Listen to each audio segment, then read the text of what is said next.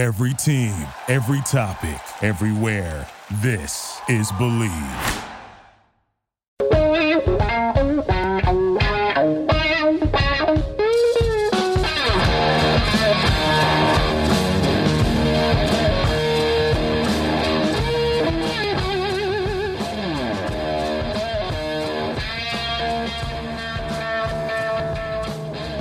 What's better than this? Guys here on the Draft Dudes podcast presented by Locked On.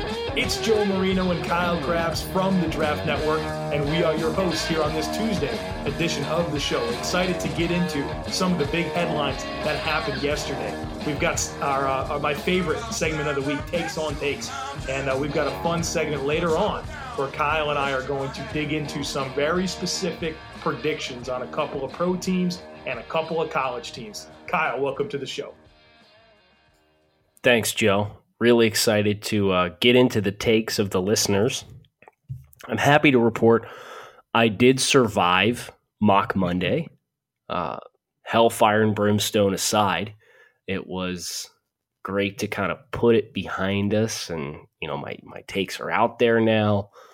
The mock draft has been assembled. I've only pissed off a couple of, fr- of fan bases. So, life's good as we enter this Tuesday for takes on takes because I feel like just the weight of the world's off the shoulders. You know, it's you know you're on the other side of that that thing that's been looming on the horizon for a really long time, and we made it. So here we was are. Was there a particular fan base that was most unpleased with their pick? Uh, the Jacksonville Jaguars were not too fond of the idea of drafting another Missouri quarterback. I saw you dealing with some of that as if there is something that has to do with Drew Lock um, that you know pertains to Blaine Gabbert, but that's often how people see things, just because of the school they went to and the position and past experiences. All they well. Yeah, listen, man. I mean, the team only had a completely different head coach, general manager, and team owner when when they drafted Blaine Gabbert versus uh, the the folks that are in place now. So I mean, I'm sure there's somebody like maybe the equipment manager remembers Gabbert and is like, "Oh no, you can't take that Missouri kid." He's I remember the last one that came through here. I'm not in on that at all. Uh, that'd be fun to look at and see if there's any examples where a team took a quarterback or something from a particular school that failed, and then there was this, an example of where they did it again and it was a success story. So there's everyone's homework. Let me know if you come up with that. Uh, Kyle, let's get into the breaking news. Uh, the first one I want to lead off with is Rob Havenstein, the offensive tackle for the Los Angeles Rams. He signed a four year, $32 million extension to continue his career with the LA Rams. He was a second round pick in 2015, started 43 games uh, since then, and uh, he's been a fixture for them at right tackle. Here's my take on this, Kyle. I think he's probably an average right tackle in the NFL. But this is the kind of money that I'm not comfortable committing to Rob Havenstein. I, I think a lot about replacement level players, and I think that's exactly what Rob Havenstein is. I think I would want to invest those resources in the Aaron Donalds of my team and the Marcus Peters. And, you know, they've already invested in Todd Gurley, but Jared Goff's coming up. I just feel like you have to prioritize extensions and giving these mid-level deals to replaceable players, I think, is where teams get themselves in trouble down the road. Yeah, it seems like an odd player to kind of. Uh, first of all, I'd say this: I like that the Rams kind of know who their core guys are, and they're making an effort to keep those guys here long term. I think that's a smart way of conducting business, especially with a lot of these guys being players that eh, have been brought in by the Rams within the last couple of years. So you have a young core, but Rob Havenstein, I mean, uh, by and large, you, you would assume a average right tackle in the NFL is now going to get eight and a half average per year. And you guys are scraping the, the bottom of the barrel trying to sign arguably the best defensive player in football. And you just gave away little less than half of what you would need to sign him while also giving out a large number of contracts to other players this offseason. And um, Yeah, I mean the the the numbers here really makes you wonder how the Rams are going to finesse this if they're going to keep Aaron Donald. I know it. And Ndamukong Suh's coming off the books next year. He's only there in a one year deal. I think he's signed for like twelve or fifteen million dollars or something like that. But you know, a lot of these contracts have escalators. A lot of these contracts have um, money that's not necessarily going to go down the deeper into the contract it gets. So the Rams, you know, I, I would love to be a fly on the wall and hear what their long term plan is with the Aaron Donald contract situation and their salary salary cap situation because a couple years you're also going to have to worry about extending Jared Goff. And those contracts don't come cheap for starting quarterbacks in today's NFL. Kyle, the AP poll dropped today, edition one of the college football AP poll. Uh, we're not going to dig into the whole thing, but I'm curious uh, if you have a takeaway or two from a first glance here at this uh, this fresh AP top 25. Yeah, I want to give the AP some credit for giving Wisconsin a first place vote. I'm glad somebody out there's been reading my material this summer, so that's great. Uh, full disclaimer Wisconsin was my fourth team in my personal top 25 for the Draft Network. I do not believe Wisconsin is the best team in the country. Um, kind of thumbing through the rest of it, surprised to see uh, Virginia Tech in the top 20. Surprised to see Notre Dame at 12. You know, they, these are infractions that were also committed in the coaches poll as well. So I can't sit here and, and get too puffy about it, but it's just – I think those those two schools in particular for me stand out as being a little rich. Trying to look at the comparison here of the AP top 25 and the coaches poll and which teams, you know, if there's any differences in which teams are represented and not. Uh, coaches poll has Oklahoma State at 25. I don't think that's a team that's going to place this year. Too much turnover, in my opinion. Although, look, the, the, the Cowboys yeah. are typically very good under Mike Gundy. Is there another team here? Is that the only uh, only Oregon? Oregon, the uh, the AP poll has Oregon instead of Oklahoma State. So I think that's the big difference, the only difference when it comes to the actual teams represented. And not a lot of deviation. No. Um, I think the the biggest difference you find is like West Virginia and Virginia Tech, respectively, are 17 and 20 on each poll.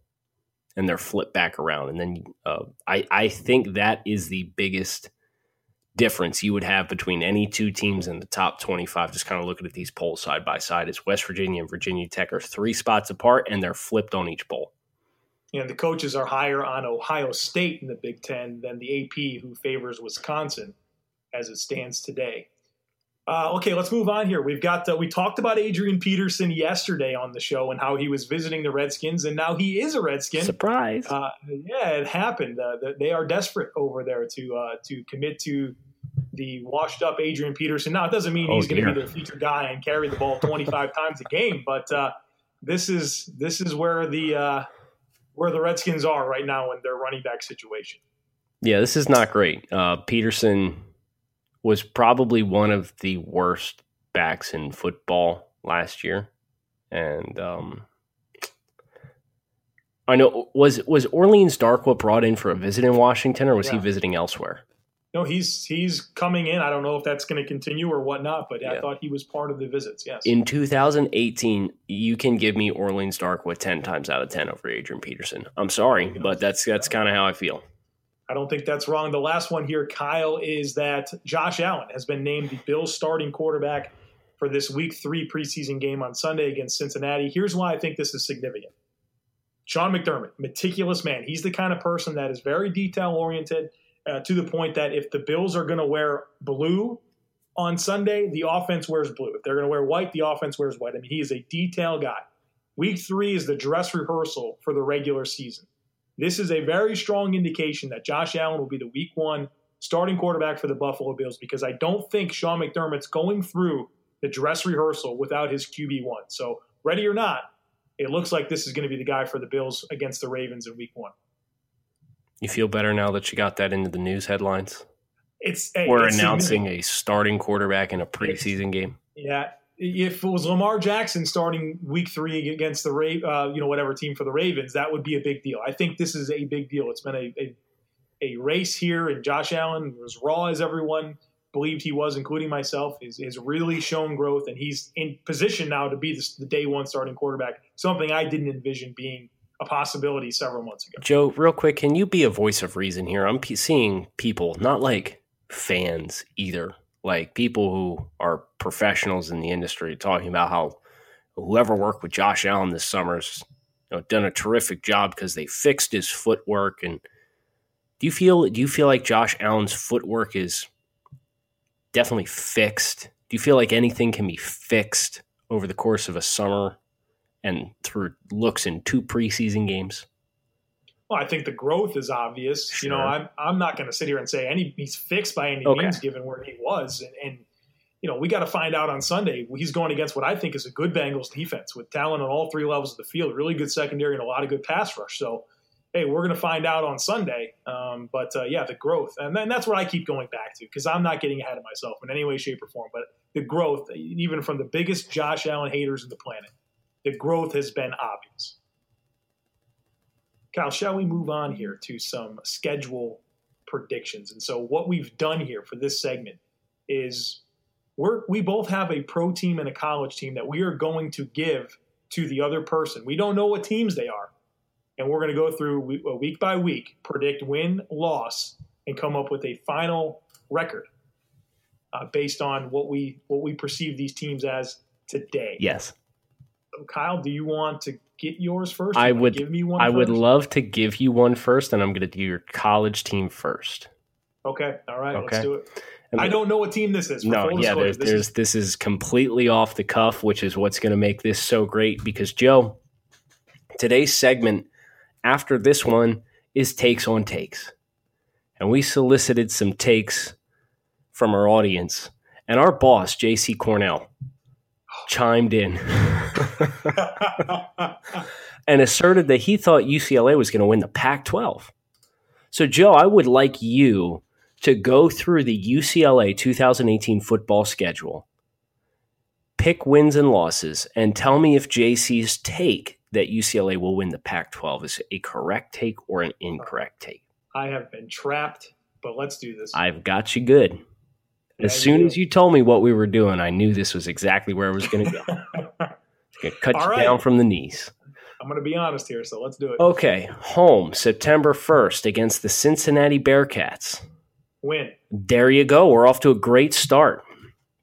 Uh, September 8th, uh, on the road in Norman against Oklahoma.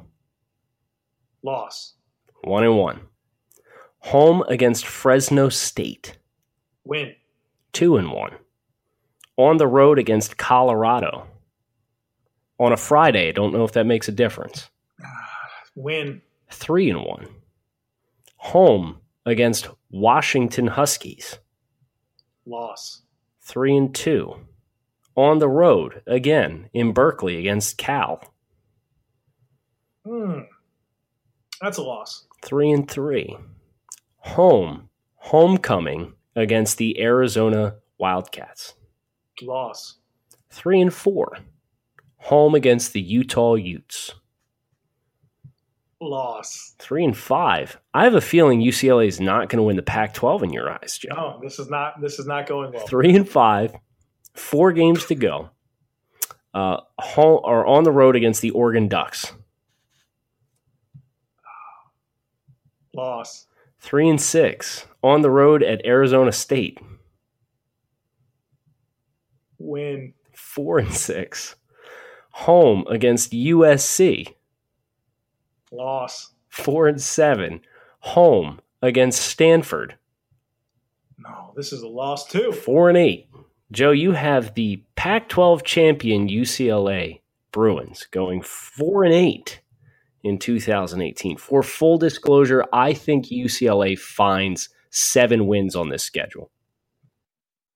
Yeah, not great, Kyle. Not great. Hopefully, uh, JC and I are still on speaking terms uh, after that. But I had to be honest for the people, and it sounds like I think UCLA is a four to six win team if they achieve everything. It's a tough schedule, but um, I think the future will be good and bright once uh, you know UCLA and, and Chip Kelly's able to get his guys in there. So All right, Kyle, it's time for me to give you yours. And I'm disappointed that I didn't think of this. Um, yeah, it nicely done there. I want to give you a team that you've talked a lot about this uh, this summer, and a team that is in a very difficult division in the Big Ten East. And I'm talking about the Michigan Wolverines. So it's time for you to really let us know what you think about Shea Patterson and Jim Harbaugh and this NFL defense that is the Michigan Wolverines. So we start out at Notre Dame week one.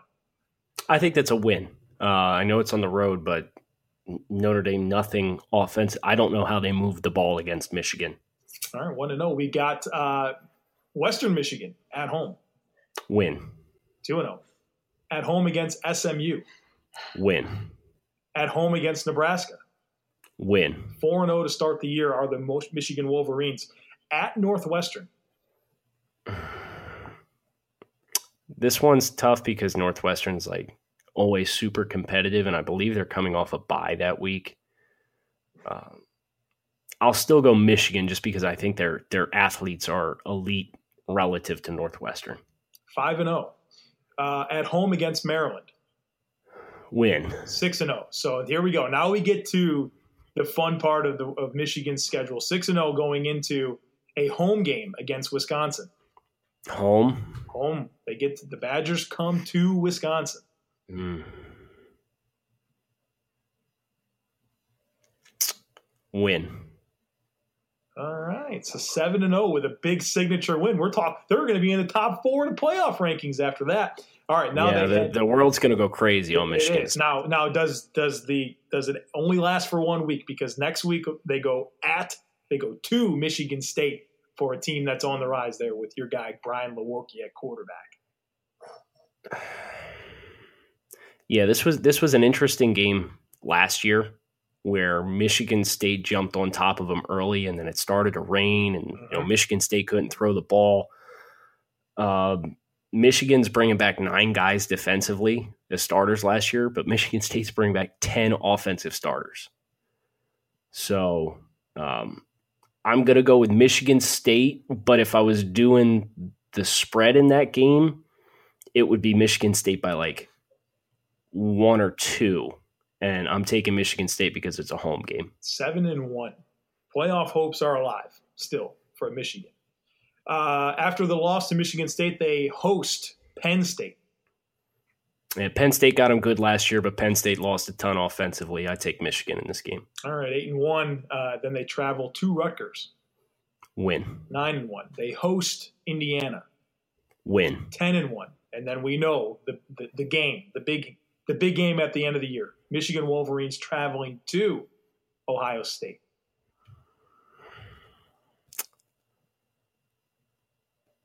As much as I would like to pick Michigan, Ohio State has owned this rivalry lately, and I don't see any kind of trump card that would push the the ball back into Michigan's court this year as a road game. So I'll go with Ohio State. Have Michigan finish the regular season at ten and two and miss the Big Ten championship.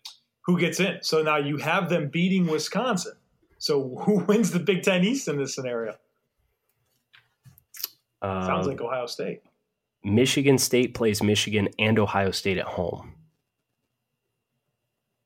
They go to Penn State and to Wisconsin. They don't play Wisconsin. Oh, that's ah, Michigan got shafted with that one, huh? Because that's right. Yeah, Michigan. Michigan's got a super tough, and then they play Notre Dame as a non-con game.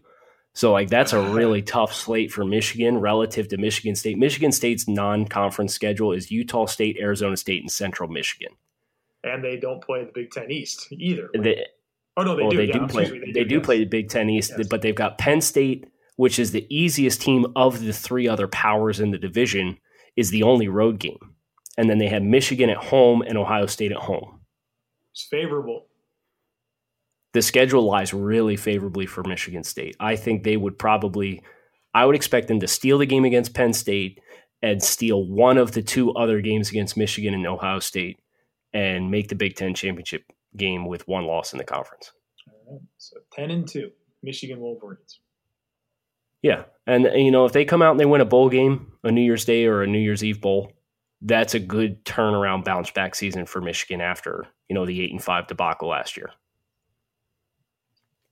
Joe, NFL time. All right. I got a schedule for you. One of the most avid, passionate fan bases in the NFL. But some questions. Talking, of course, about the Dallas Cowboys. So, you didn't give me the Buccaneers. No, yeah, I didn't. I didn't want JC getting too pissed off at you on uh, on this Tuesday episode of the Dudes. So I'm going to work through the Dallas Cowboys regular season schedule, and I want you to tell me what record they finish at at the end of the year. All right. On the road against Carolina, Loss. loss. Home against the Giants, Win. one and one. On the road against Seattle, Loss. one and two. Home against Detroit, Win. two and two. On the road against the Texans. Hmm. I know this is tough because you like the Texans this year. I do. Um, this is a hard one. Uh, I'm gonna give that a loss.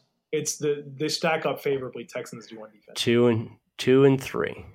Home against the Jaguars. uh, that's gonna be a ten to three game, huh? Um, we'll give them the win. We'll give them the benefit of the doubt there. Wow. Look, they're was s- not expecting I you to give him that. They're gonna split. We're gonna split that Houston and, and Jacksonville. So I gave Okay. that. Yeah, that's Yeah. kind of my. Go one and one. Yes. So three and three. Uh, last game before the bye on the road against the Redskins. Uh, we'll, we'll go win there. Okay, so four and three. Coming out of the bye, they're home against the Titans. Win. Five and three. Road against the Eagles. Loss. Five and four. Road against the Falcons. Loss. Five and five. Home against the Redskins. Win. Six and five. Home against the Saints. Loss. Six and six. Home against the Eagles. Loss. Six and seven. At the Colts. Win. Seven and seven. Home against the Bucs. Win. Eight and seven. At the Giants. Loss. Eight and eight. Yep. Dallas Cowboys. Joe Marino has the Dallas Cowboys going eight and eight. I thought that last three game stretch you were going to give them all three games and bail them out and give them nine wins. No, no. Eh, well, and look, I saw some some of the Cowboys guys on Twitter today. Jonah Tolles, Marcus Mosher. They were talking about them being a ten win team. So take off the fan goggles, and it's an eight win team. I, I am fine with this projection. And now, uh, you know, America's team is going to at me on Twitter, and my my handle is at grinding the tape. So if you have No, that's not true. And at grinding the tape gave you guys Noah Fant in his mock draft Yes, this week. yes, So- So be kind to grinding the tape. All right, Kyle, your team is the San Francisco 49ers. This is a team Okay. that they went crazy at the end of the year where they went six in a row to close out the year, five, the last five with Jimmy G in the lineup. By all intents and purposes, this is a, an improved roster. Um, and so let's find out just how hot this team is and where you think they are uh, throughout the course of this season. So uh, things start off a little bit difficult. They're at home. Uh, excuse me. They go on the road at the Vikings to start the year. Yeah, it's a loss. 0 and 1. They host the Lions week two.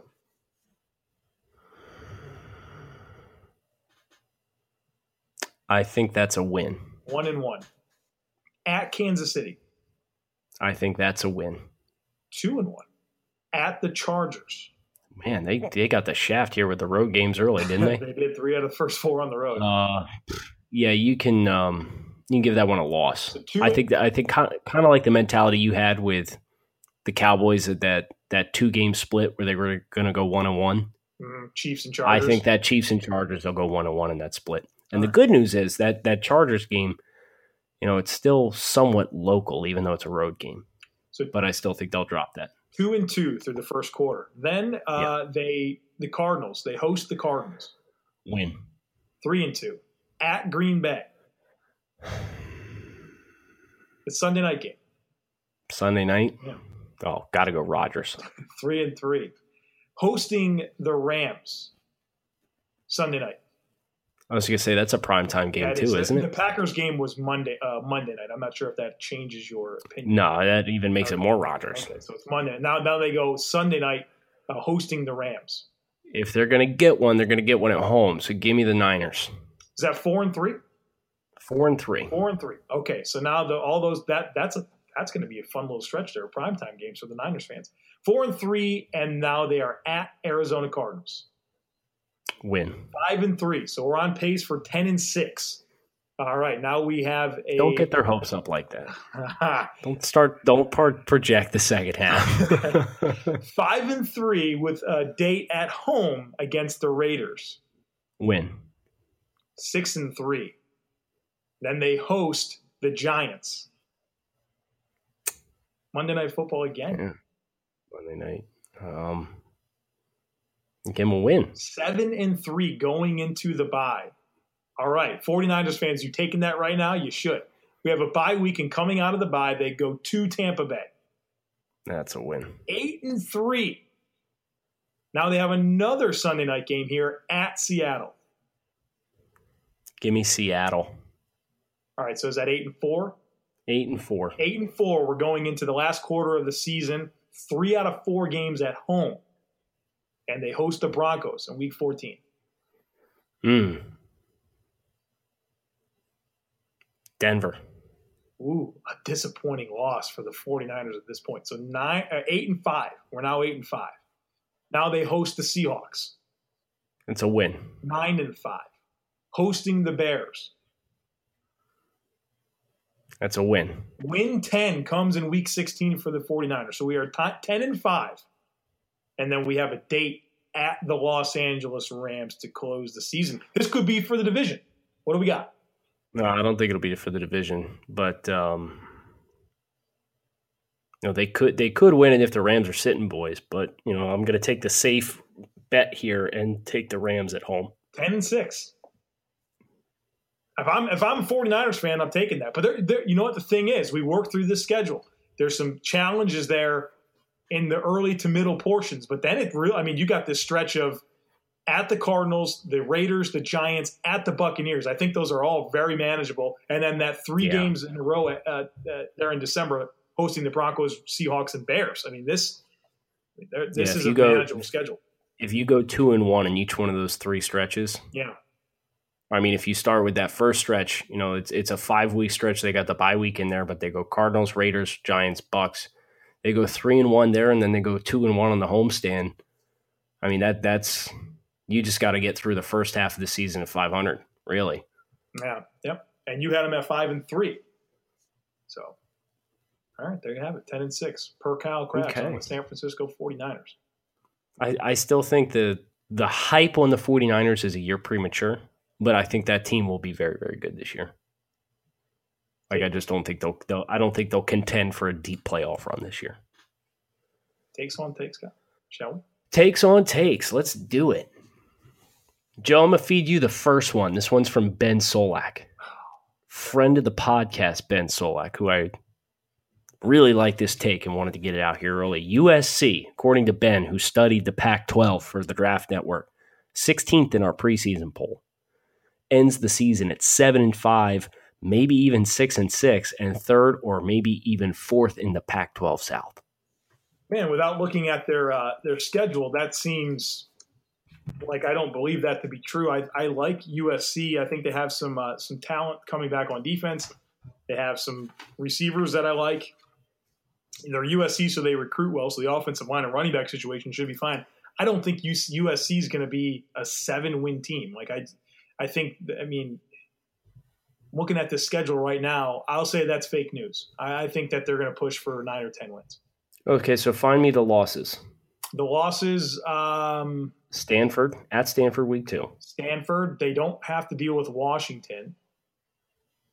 Uh, Texas, Texas, maybe Notre Dame, maybe Notre Dame. Arizona, maybe. I think those. I mean, if they go Utah's two going to play him tough. who's that? Utah. Utah's going to play him tough. That's at, at Utah. So there's five. I could see five. I could see five losses on this. if they lose all five of those. So I- if they lose two or three, they're a nine or ten win team, which is a big deal compared to a seven win team. right, big difference. I'm taking the fake news there. For the record, I do not have USC ranked in the poll. Oh, so you might like this. Yeah, I do like this. Okay. I got one for you, Kyle. Here, this comes from uh, at King Creole eighty four. Scott Frost and Troy Walters will help Stanley Morgan achieve a first round grade come spring, and the Huskers win eight to nine games and finish no worse than third in the Big Ten West. No worse than third. That's where things get a little dicey here because you got Wisconsin, you got Iowa, and you got Northwestern. I think those teams are all better than Nebraska. So I'm I'm selling on Nebraska being in the top three in the division. But Nebraska starts its season against Akron, Colorado, and Troy. That's three. oh. So give you give you three wins right there. Then they're on the road at Michigan. They can win against Purdue. They can win against Minnesota. They can win against Illinois. They can win against Iowa and Northwestern. But both those games are road games. I think this team probably wins six or seven games this year. But um, I'm selling on them being that high, and I'm here for the Stanley Morgan love. Obviously, First my round? fans. First round grade, Um, that's probably gonna be a bit rich for me, top fifty. but top 50 yeah yeah i think so um let's see who else we got here uh carter lasalle i'm Mm. handing out all the draft network takes uh, carter thinks teddy bridgewater makes the pro bowl this year joe No, I don't think that's going to happen. I think he's going to be. why do you hate fun Uh, I just look. I'm being honest with the people. I think he's going to be a jet. he's going to, you know, I think there's going to be. He'll get some time on the field, um, but I don't think that he's going to play enough to be a Pro Bowler. I, I think that I don't think he's going to be traded. I don't. You disagree, agree, or move on here? i don't think he makes the pro bowl either for the record but i do think he probably gets traded I'm gonna give you this one. Evan Winter says Tennessee Volunteers will finish with at least seven wins. First year under head coach Jeremy Pruitt. What do you think there, Kyle? Man, this is a fun show because we're getting into all the scheduling stuff, right? Yeah. We're trying to work our way through. So the the SEC West. Uh, hold on, my producer's pulling up their schedule right now. I just want to look at it real quick. I don't want to say something I'm going to regret and piss off a fan base. seven Well- wins we're looking for here, Kyle. Seven wins. Okay, they'll get one against East Tennessee State. They'll get one against UTEP. They could sneak one against Florida. They can sneak one against, or they'll get one against Charlotte. They'll get Kentucky. They'll get Vanderbilt. So we're at six. Now this is a team that didn't win an SEC game last year, so now you have them with is this two SEC wins already? Well, Florida, And Kentucky, and Kentucky. Vanderbilt. There's three. Wow. So what about Missouri? Mm, I think that that offense has too much firepower So this is a six win for them to keep track. Six I got team. six wins and then potentially a bowl game. So I'll say maybe. Okay. Say maybe. But he said at least seven wins. Yeah. So it's, So I would shade away from that at least. that stretch of Georgia, Auburn, Alabama is uh, that should be illegal. And then and then they have South Carolina on the road with South Carolina coming off of a bye the week prior. Yeah. This, I mean, So not- that's not great. that's that's it's the SEC though. That's how things go. Thank goodness their bye week stretched in there. You know, they they're at Georgia, bye week, at Auburn, and then home against Alabama. That's uh that's tough. Uh Joe, next one for you comes from Will Young. Willie Y underscore 19 on Twitter says the Rams do not make the playoffs. Collecting talent doesn't constitute a successful team. I agree with the second half of that statement. I agree. It's not about having you know just great players and building a dream team. We saw what was that the 2011 or uh, 2013 Eagles when they did that. Didn't work. Dream team. Uh, I think the nucleus of this team, like we talked about earlier, is in place, and I think Sean McVay is a tremendous head coach. Wade Phillips is the right person to be on that staff and leading that defense. And um, you know, I think Aaron Donald needs to get his ass into the building.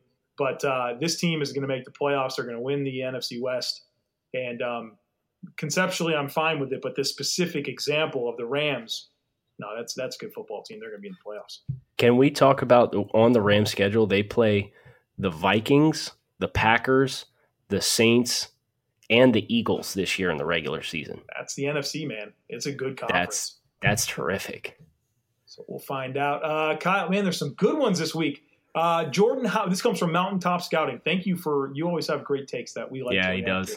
Uh, Jordan Howard and Trey Burton will follow the Nagy blueprint for Kareem Hunt and Travis Kelce. Both finished top 10 at their position in yardage for 2019. So 2019, not this year. Well, you know, I think he meant to say 2018. I read it as in 2018. I mean, Jordan Howard's rushed for over 1,000 yards in each of his first two seasons. Um, I don't think uh, Tarik Cohen's going to eat into his carries as much as Cohen's going to be kind of a gadget guy. Um, and if you're talking top 10 receiving tight ends, I mean, you're going to have what? Probably four or five of them that are over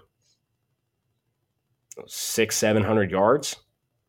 I think that's a realistic take to suggest that both those guys get into the top 10. I, I agreed with it, by the way.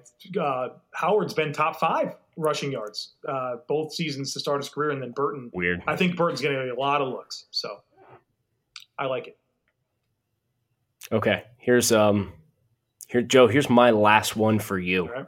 It's from Jonathan Poor. Okay. Poor Jonathan on Twitter.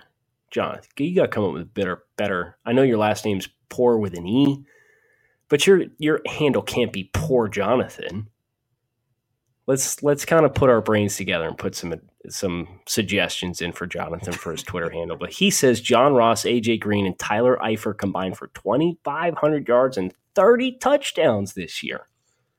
Okay, um, so for this to be mathematically possible, you're basically counting on like 1,200 yards from AJ Green, and then how, what does that leave me? I need another 12, 1300 yards. So I need so yeah, like 650 each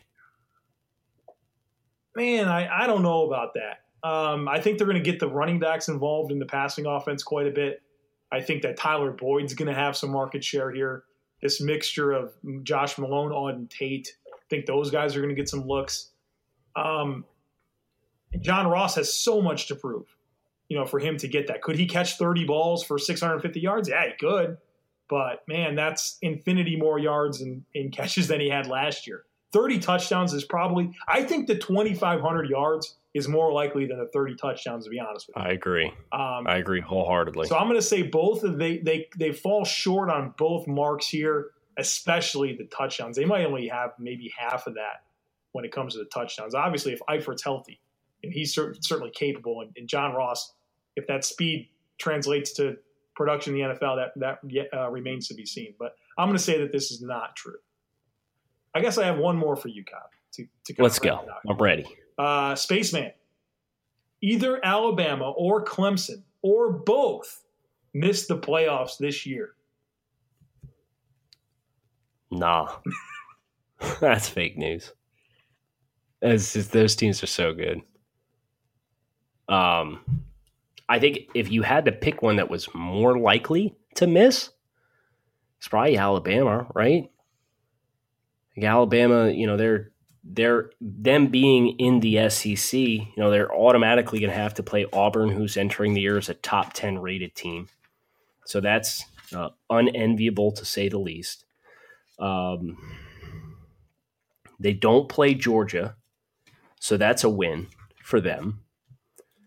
They do play LSU at LSU, and uh, LSU might actually have some competent quarter play this, quarterback play this year with Joe Burrow transferring over from Ohio State. So that's an exciting possibility. But yeah, I mean, I just run up and down the schedule. You know, their their non-con is Louisville, Arkansas State, and the Citadel. They ain't losing any of those football games. And they're at Ole Miss, home against Texas A&M. I'm sorry, they also have Louisiana on the non-conference schedule away at Arkansas, home against Missouri, at Tennessee, bye week, at LSU, Mississippi State, the Citadel, Auburn.